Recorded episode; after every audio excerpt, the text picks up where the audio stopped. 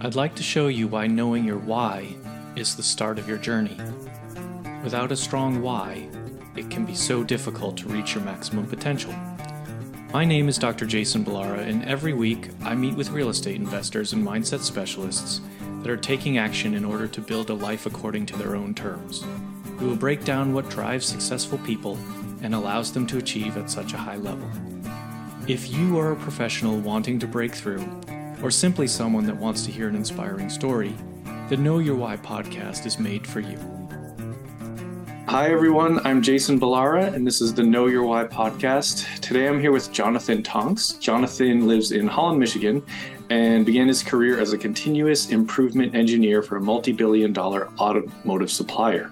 Um, started investing in 2020 and created an investment firm called Provision Space. So, Jonathan, first, um, I'm gonna I'm gonna let you tell your story, but first, I just want to thank you and, and uh, tell you how much I appreciate having you on and, and you taking the time. Absolutely, Jason. I'm really excited to be here and, and share a little bit with you and your audience. Awesome. So why don't you go ahead and, and tell us your story? Tell us, you know, kind of it sounds like you know like many of my guests come from a, a background that isn't necessarily real estate related but um, but but give us some about your backstory absolutely it's funny when i listen to people that you've interviewed too on your show i was like man they have such a great background and man they have such a great story and sometimes i think that uh, it, it, my story sounds simple but i love it and it's it's what's brought me to where we're at but um, yeah, I was raised in, in a Christian family over in Clarkston, Michigan, which is on the east side of the state, kind of Metro Detroit area. Um, really grew up in an automotive family, as the short bio explained. Um, my father has worked at General Motors his entire career, his father before him. And that was the vision as a young child that I was growing up in is I was going to work my way up the corporate ladder. And I was very okay with that growing up. And I was really excited to pursue that. And I did. I went into um, a university for mechanical engineering. I have that degree. Um, always had some business inclination growing up and, and uh, curiosities. I like the stock market and I like playing around with investments and learning about that. But um, it wasn't until I had graduated and had the opportunity to move out to the west side of the state where I currently reside in Holland, Michigan. Um, had the opportunity to buy my first duplex. It was my first real estate purchase in general. And that is what got the wheels turning. That's what really set me off to the path that I'm moving towards today on the commercial side. But um, really, just kind of a simple transition, high level for you there. But now we're growing into provision space. My investment firm is growing into um, commercial real estate properties all over the Sun Belt region, a little bit in the Midwest, with a heavy emphasis on value add multifamily, um, building relationships and partners with operators in these high growth markets and high uh, population growth industries. And uh, it's really been an exciting journey thus far. I feel like we're just tapping over the, the early stages of foundation before the growth begins to start. But that's a high level where we're at, Jason. Awesome. Awesome. So, I mean, you know, the, I, I have, I feel like, I don't know what the exact percentage is, but maybe 30% or so of my guests come from some level of uh, engineering background. So it seems to be for whatever reason um, have some sort of tie into real estate. Maybe it's numbers maybe it's just that you know say analytical side who knows? But um, in, interesting there. And, and interesting that you know you kind of have that sort of family background. You said that you always had a business inclination. Mm. how did you how do you know that? Like what did you what instances came up uh you know sort of prior to starting in real estate that, that made you feel that way I've never told this story to anyone, Jason, but I used when I was little, I'm talking like 7 mm-hmm. I used to dream that I would find like coins all around the house, like money, like little piles of money, yeah. count them out.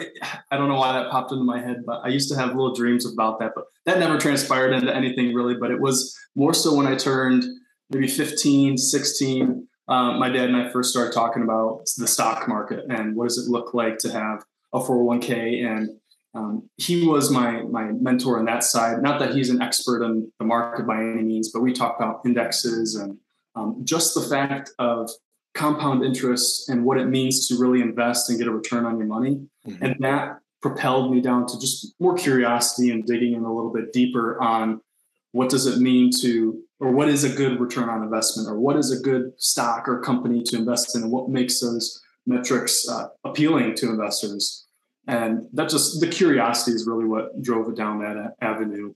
Um, but then even getting into college and having opportunities to be in uh, different clubs on the financial side or um, working with budgets and seeing money move.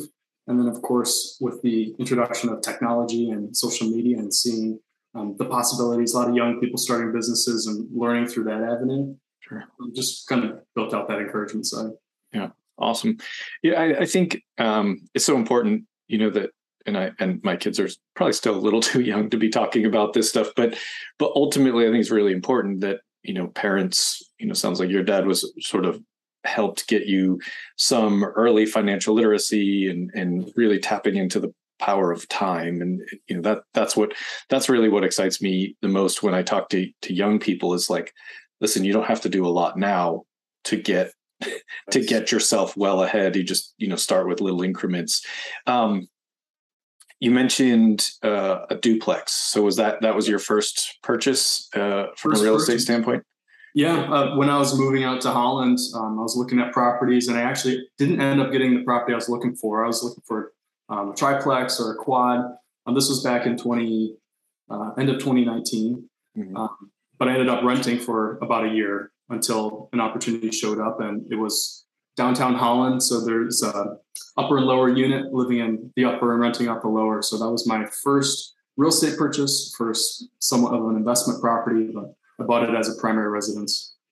Okay, which is a great way to start. I mean, right? Like a lot of mm-hmm. people start with that, you know, house hack um, type of situation, whether it's you know a single family with roommates or some sort of multifamily duplex, triplex, whatever it is. But but you're living there and then having you know a tenant you know help, uh, whether they're paying all of the you know expenses or they're at least paying a good portion of them. It's still you're saving money there and, and then you can sort of redeploy that capital um, so where how did you kind of transition from okay i bought this duplex to start thinking about commercial real estate and and you know sort of bigger uh, multifamily deals it, it really came out of the necessity of understanding that if i wanted to grow and scale this because it was right off the get-go um, i was very fortunate that i had a tenant the day after i bought the place move in and sign a year-long contract which i know doesn't happen often but um, it was just a great relationship with the, the realtor at the time, and he connected the two of us. But I knew as soon as I got that opportunity how much of a net gain it was on the uh, what I was paying to rent versus what I was paying on the mortgage, subsidized by some of the rental income from a tenant. Um, but I knew from the moment I bought the place, I spent about six months renovating the property, even though I had bought it fully renovated. So this is where the engineer mind comes back in. My dad and I are oh, we can build this over here. We can have this and paint this. And, and we did. And, and I turned to him after we were done and I said, Dad, there's no way I can scale a property or a portfolio when we spend six months on things that don't need to be done. Right. So it came out of that necessity of, okay, I don't have, one, I didn't have the extra resources from all the renovations that we did that property. And then I didn't really have a team built out. So fix and flips wasn't really on my mind. Wholesaling wasn't on my mind. It was more, I just got to meet people who are doing something bigger and better and just learn from them. So it just became, I was going to um, virtual webinars, I was going to in person conferences and just networking with people and asking, where do you learn how to do commercial? Where do you learn how to scale a portfolio? And um, I had a couple people recommend a mentorship program, joined that right away and got plugged in and just learned by doing and, and by networking with people in that group. Yeah. Yeah. And it, I mean, another you know sort of common theme certainly is that you know the network and then also the mentorship right that those things are huge in terms of accelerating that learning curve and and also you know hopefully just avoiding some of the mistakes that can be made in the beginning i think everybody's going to make some mistakes or not even necessarily mistakes, but just have things not go the way you planned them. And so having that mentorship helps avoid some of that. Um, so tell us about, you know, kind of the the first commercial deal. What what did you how did that come about? Kind of what, what was your role? What did you do there? Yeah. It was my it was my coach who through that mentorship program who had the opportunity. And it was a 60 unit property just out of, outside of um, Pittsburgh, Pennsylvania uh, about 30, 30, 40 minutes north of Pittsburgh. And I approached him. We had been calling every couple weeks and bouncing ideas off each other, trying to figure out where do I add value to the team? Is it underwriting? Is it raising capital? Like, where do I mm-hmm. fit in the puzzle? And uh, I called him this one week, and he told me he had a property under contract, and he said, if you want to give it a shot, um, you can raise and give me a target for raising capital and being part of the asset management team and kind of learning by doing was his mantra. Yeah. And at the time, I was like, oh, no problem. I, I think it's like 300,000 was the goal. Like, oh, no, I could raise a million, you know? And yeah. And I go in and I very quickly learned I was not capable of raising a million, especially the first time. Um, but I hit the goal, and it was just the relentless and uh, unashamed calling, texting, emailing everybody that I knew, even if we hadn't talked about um, commercial real estate. I talked to a lot of people just about the early success through the duplex and business back in the day, just in general, talking to people. So they knew I was going to do something along those lines. Um, but when I had that opportunity to raise capital, that was the first um, moment that I got to be part of a GP team and um, still on the asset management calls today and helping run that property. Awesome. I think that is a really good uh, thing just to stop on for a second and talk about the that you know sort of first capital raise where you think oh this because tell me what you think but but i feel like this is a it's a scenario of once you get into it right once you get into real estate and you're in that you know they're in the mentorship program or whatever whatever phase you are in the beginning where you're like all of a sudden you realize the power right? You mm-hmm. realize how, what like the power of this, what a great opportunity it is.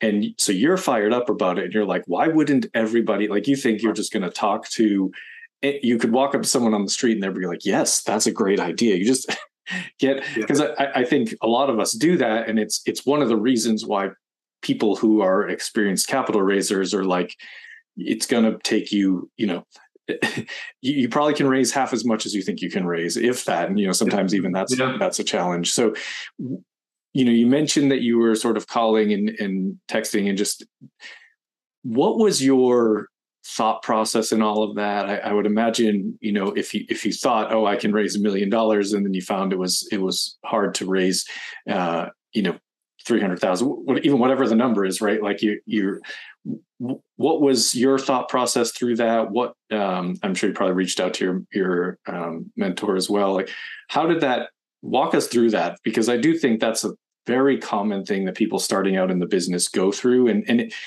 um, and I, can say from firsthand experience, it doesn't it doesn't like go away after the first one. Like it it continues to to be a struggle until it's not. Right. I think suddenly at some point people reach that inflection point and they're like, oh yeah, I just send out one email and everybody throws money at me. Like there's a there's it's a great spot to be in, but it's also not, you know, it takes a lot of work to get there. So mm-hmm. what did you do? What, you know, sort of what things can can people who are beginning sort of take away from from your experience? Yeah, there's a couple things that come to mind, and, and one particularly that I want to highlight, Jason, and it's the fact of and the power of a mentorship group. The reason why we join it is not just to have formal training or to have fun with with people, which is important, but being surrounded by people who are doing really well mm-hmm. sets a different level of expectation on yourself moving forward. So when I had that opportunity to raise 300, I basically told myself like, "There's no way I'm not raising 300. Like, I'm not settling for less." I'm going to do 300 and that's it. And I had been in the mentorship group maybe two and a half, three months at the time, probably two and a half months when I had this opportunity to start. So I, I had been slowly networking and sharing with people, but you're overcoming that imposter syndrome of I'm still working full time as an engineer, but I want people to recognize me as a real estate investor. And there's this kind of dichotomy of what do I present to people and how do you build that trust quickly? And a lot of the people, or all the people who invested in that first opportunity, were people that I knew even before I got started in real estate. And it's people that I'd already built a relationship with, already trust me based on results in different areas and arenas right. in life. So that, that's an important distinction is being in that mentorship group just gave me the confidence and the expectation on myself on what would be acceptable. Um, but then to your to touch on the points of it really doesn't go away even though the amounts are are growing right mm-hmm. um, it helps tremendously when you have the systems in place and the email cadences are going out timely and the right information is presented to people because you're trying to show consistency over the long run that's that's why when someone can send um, an email and they get all these these soft commits, or they can make a phone call and raise a million dollars. Like the reason people can do that is because they've delivered first and foremost. They're doing it consistently, and they show not only through return on investment, but through the types of or the way they communicate with their investors, the way they um, distribute the capital, the return on investment on time. Is it um, exactly what was promised? Is it over and above what was promised? Just those little details that we think are insignificant build that confidence and that trust in people to the point where I can call someone up and say, "Hey, we have an opportunity in a couple weeks. Are you interested?" Yeah, I'm going to wire however much I have at the time. So it, it's definitely a process and um, quite cyclical, especially during the raise moment, because you get people who are committed, especially first timers. Oh, I'm in. I'm. I'll do the minimum, and and like, oh, something pump, popped up, and like, oh, I'm back in. So it, yeah. I think the maturity that happens over time, the longer you're in this business, is um, settling that emotion. Like, try not to be so cyclical, a little bit more steady, and understand that everyone's going through their own things. Um, don't put any overbearing expectations on someone to deliver. Just keep following up. Um, don't ever give up on someone too. That's a big one, especially the people who back out. Don't ever give up on that person. Um, try to learn why they backed out or why they're uncomfortable, and try to un- help them understand it because it's um, you really got to take care of your people all the way through, and, and that's been the biggest return on investment for me is um, seeing people who were a little nervous, not because they didn't like the product, but because they didn't really understand it, helping them understand it, and then they are excited and on multiple multiple opportunities with me now. So it's really really cool to see that. Yeah, yeah, no, th- that's a lot of, I mean, really great points, Jonathan. I think that that you know, kind of especially what you said about you know, sort of people that it, it's now easy to raise. It, it wasn't. You know, everybody was at the point where you know everybody starts at this is hard right? This is and the other thing is is it doesn't get easier because you keep pushing yourself right? You're like well i raised 300000 the first one well, well now i want to raise a half a million or and then i want to raise a million. Like you just start to kind of push that envelope to see what you can do and, and you should right? If you you just say i'm only ever going to raise you know whatever you raised on the first one, it probably does get easier. It probably at that point might be, you know, uh, uh, but then you're not actually growing and and achieving and, and kind of pushing yourself outside the comfort zone. So I think that that all of that is is super important for people to you know sort of take in and and um, note a lot of those points that you made because I think that that is really key in terms of what, what starts out. So um, in in your deals is that your primary focus or are you uh, really a, a, capital raiser and in, in some some aspects of the asset management along the way yeah but, and it was right after that first one where i was able to really define that um, underwriting made a lot of sense i think you touched on it the engineers the numbers when the numbers work it's very clear and, we can see how they're all connected and what affects the other numbers and the, the formulas and the Excel documents. But yeah. it was very clear to me earlier on that I was more of an ambassador for what we were doing because I tell people this all the time. If I had all the money in the world, this is exactly where I'd be putting it, where I'd be putting a big chunk into this. Yeah. So that conviction going forward, and when I'm sharing it with new investors or new relationships, it's not a sales pitch of like, this is why you should do it. Here's the reasons. It's like, this is what I do. I'd love for you to be part of this with me. And it's a very different approach from that. So to answer your question, yep, I'm purely on the capital raising asset management side. Yep. Yeah. Well, and you know, if, if you're going to raise capital, you, you have to believe in it, right? Because you're not really, it's, it's not, it's not a sales pitch. It's, it's truly a, an opportunity that you are, you know, sort of providing to people and you need to believe that it, it's not just, Hey, you can, you know, I'm sure even the best salespeople in the world, they probably can raise some capital, but at some point you got to really just buy in and be be 100% committed to the to whatever the product is. So, and in this case, the product is is real estate investment. So I think that's that's a really good point. Um, I also think, tell me if you agree, but I think when you have uh, in sort of a high level W two job like like you do, capital raising is probably one of the easiest components to fit in around that like from a from a time perspective you can have your you can have your investor calls in in the morning in the evenings on the weekends and and whereas some of the other things really require you to be available you know sort of biz, business hours uh, essentially but but as a capital raiser anyone who's raising i mean it's it's conversations it's the education that you talked about it's you know because because yeah you have people that are excited about it because you're excited about it but they don't necessarily know what the process is and so there is a lot of uh, education that goes along with it so i think um, from a t- day you know day structure uh, a lot of times it makes sense in that in that regard yeah, you're absolutely right, and, and not to say that any of the jobs are are easier, harder, but in terms of a time commitment, absolutely, it's um, it's more flexible. And right. I think right. if you're going to be an excellent underwriter too, and have those relationships with brokers, either the standard up front has got to be that hey, I only have these hours of the day that I can respond to your emails, just so they're aware, or it's like you're underwriting all night every night. So it's, right. it's it's however it works best with your schedule. I know people have families, and and um, I'm thankful that at this stage of life I have the flexibility in my own free time. I'm single and don't have any kids, so uh, that gives me a lot of room to to strategize, to network, to do last minute. Um, sure, sure. Done, sure.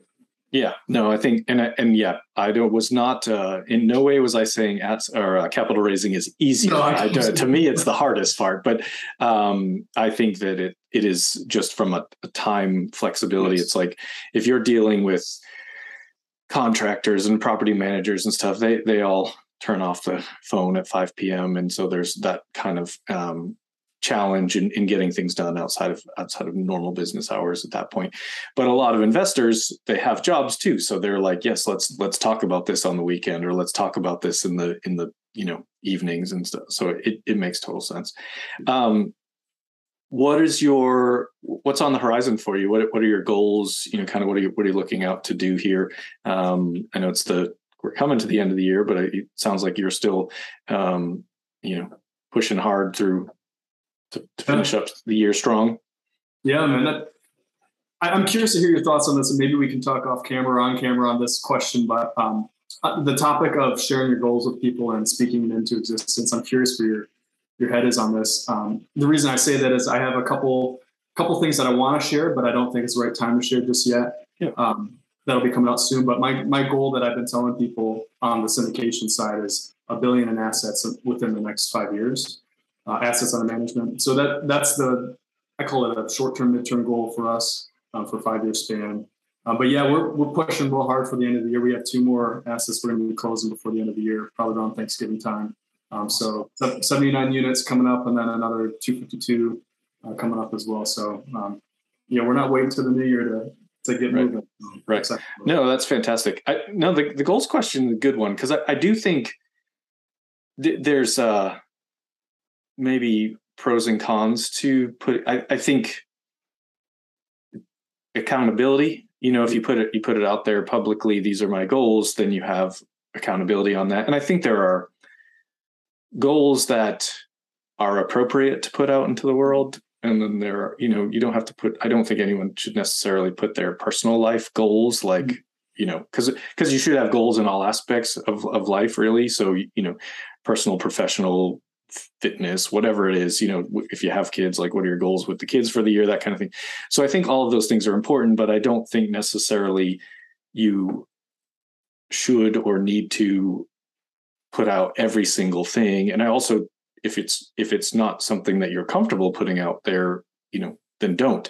I think, you know, social media in a way tells us we should mm. put everything out there and it's it's interesting because um, I, I, recently went to a uh, kind of high level mastermind event that was it was really cool, and there was a lot of um, you know, talk about being feeling like you're the dumbest person in the room. Like there were a lot of people there that were just uh, uh, seeing, and it, it wasn't just in real estate; it was kind of across across different um, uh, fields. And just kind of seeing being around them was super cool. But but some of them were real estate people. And what I found, I don't know if other people experience this, but I found like like some of them have really big um, Instagram followings, like have a lot of mm. like social media reach, and it felt weird. It felt like I was like a stalker talking to them because I already knew everything, or I already knew a lot about them that was sort of you know what they put out publicly. And so it did feel a little weird. Like normally you meet someone you come up you have a conversation and you might ask them some things about themselves. But it was like i felt like i couldn't think of anything to ask because i was like well i i know what you're doing. Like i so i i do think i don't know what the right answer is. I don't know what the right balance is. I know that people who are consumers of social media that's what they want right? Like they you, they meet a you know they, they want to know everything that's going on in in a kardashian's life or something like that. But like it is a little weird to me then when you actually do meet them that it almost feels and i'm sure they still have some private things but almost feels like you already know too much about them than when you meet a, a regular person that you've never met before. So it, it was it's a an interesting question that you pose in the sense that you know putting goals out there and, and i guess i took a tangent but it but it it is um, an interesting line to walk of what's the right amount to to kind of put out there publicly versus you know what you're and i and i think you just it has to be what you're comfortable with right? It has to be you know and probably most of us are uncomfortable to put a lot out there publicly. And so maybe some of those things it will push us if we put it out there publicly but but yeah i don't know. I don't know. Yeah. what's your what's your thoughts i'd reciprocate it depends on the person i think it depends on your appetite for competition um, i think if you're more i'm a little more introverted i have extroverted tendencies but i only tell people goals that i want to be held accountable for um, which in a way like why would i have a goal if i don't want to be held accountable right um, right. That's the counter argument to that, right? You're like, okay, well, if you don't put it out there, and and you if you don't put it out there specifically because you don't want to be held accountable, then is it really a goal? But re- that's why you have the mentorship, right? That's why like you don't necessarily have to put it on social media or on a podcast or whatever. Like you talk about those goals with the the people that are close to you that you know will push you in in the right direction or at the same time too like what is the most important goal whether it's if you're in a season of you got um, spend time with your family or your faith or your business right now for me it's all business yeah. and anytime i speak with the guys i'm closest with and the mentors in my life it's um, in four years if i'm not anywhere close to a billion i hope along the way someone has pulled me aside and said what are you doing like we need you to keep keep going keep working and i want right. that energy and uh, motivation is probably the wrong word, but just inspiration and camaraderie. yeah, I tell you. Well, and having that, you know, sort of billion under assets or assets under management is is it's a goal that it's a quantifiable goal that you can reverse engineer, right? So you can say, you know, you can go backwards and say that's 200 million a year. Yep. realistically, you're probably not going to do the same amount each year. And so it's probably going to be less in the first you know each year is probably going to get in in general that's how growth would work so each year is going to get a little bit more um, but yeah it's it's uh, it, it, gives you a, a, target gives you a target gives you something to to be held to you know if, if you're if your goal is a billion and you're doing you know buying 12 units a year you're not going to get there so you, you kind of it can steer you in the right direction at least unless those 12 units are very expensive. Right, right. Well, They'd have to be extremely, yeah, 10, 12 units in Dubai, I guess. Then you're then you're working in the right direction. But, but yeah, it's uh, you know, it's some level of measurability to what you're doing. I think is good. That's why you know people look at KPIs and everything like that. It's just, um, but it's also don't you know if you have that goal you may not put every single kpi out there that you reach along the way so it's it's a it is an interesting kind of topic to break down uh, and and see what you know kind of how people feel about it i think but i think that's where the those uh, mentorship groups the masterminds all of those that sort of accountability coaching from whatever you know side it comes in is very very helpful for how you uh, you know kind of move yourself forward in your business. Yeah. Yeah i love it um, Jonathan, let's let's switch gears here. I want to get to ask you the questions that I ask every guest. So, first one is, of course, based on the name of the show being "Know Your Why." But but what is your why? What what motivates you and kind of keeps you moving towards that towards that big goal?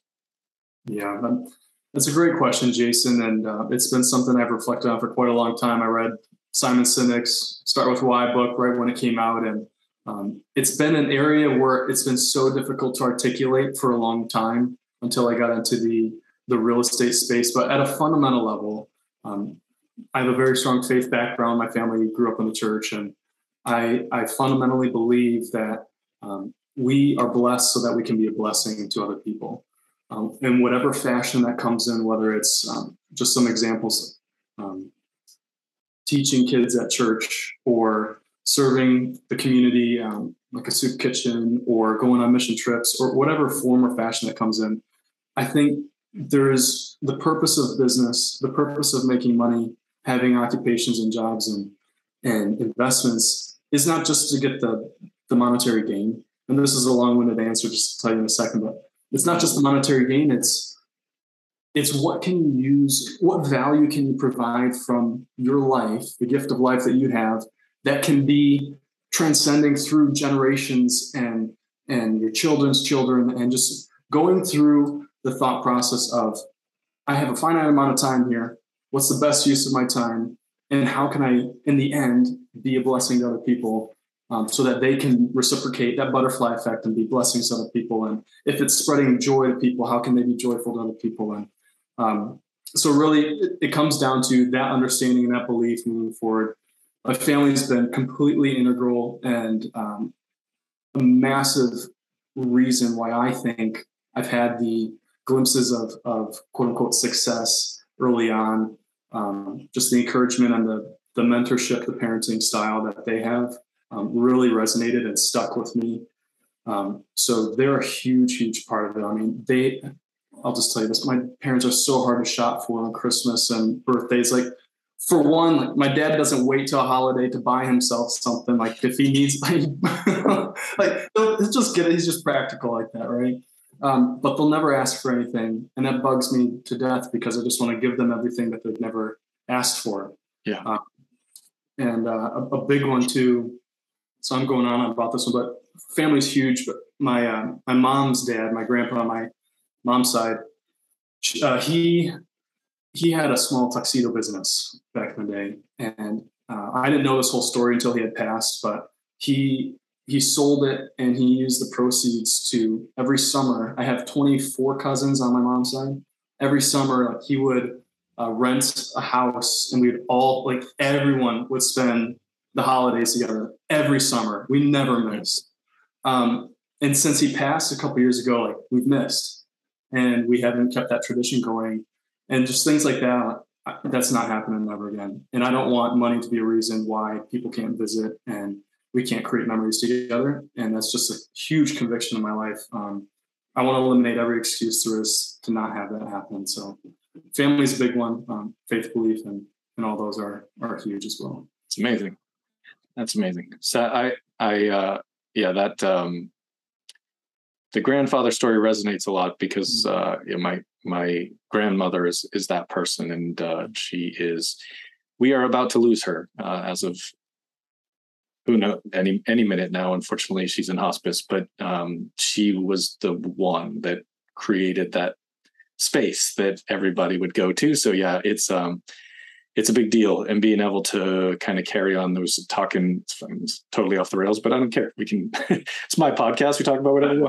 Um, my wife and I went to dinner last night, and uh, in my grandmother's house is is is the place where family gathered, and I just started thinking like I, I think I got to buy that house. Like mm-hmm. I think, I think I don't know what's gonna like. I don't know if someone else in the family wants to, but I feel like it would be hard to say to see it not be in our family. And so I'm like, part of me is like, well, I, I think I know what my next real estate purchase needs to be like that.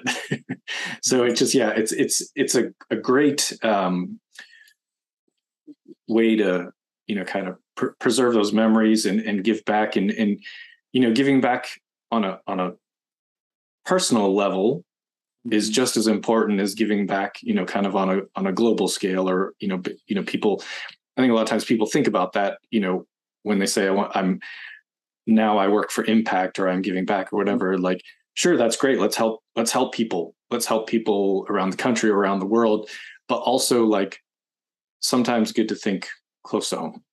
And so, yeah, I love love that story. So, so thank you for sharing that, Jonathan. I think yeah. that that's that is super important.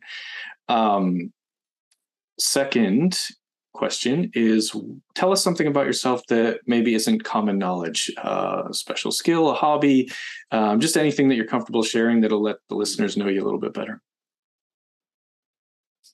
The big one and i like to tell people this um, but i earned my pilot's license a couple years ago.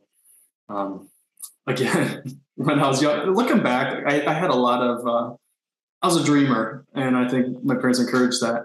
Wasn't realistic at all but um, I wanted to go to the Air Force uh, out of high school and um, backed out because um, my uncle uh, he flew in the Air Force and he just made the comment one day that um, he's like Johnny, uh, I didn't get married till I was in my 40s, and I realized that conflicted a little. And not to say that happens to everybody, right? But I realized that uh, conflicted a little bit with my vision for my life. Um, I want to have kids and raise a family and um, so I backed out of that, but it's always been in my mind. I wanted to learn how to fly, and so a couple years ago, right when COVID happened, um, I had six weeks where I could work remote, kind of be at home, and took my online courses. Then came back four months later. I got my private pilot's license, and um, awesome. yeah, it's just something I want to expand. Sure. Yeah, that's awesome.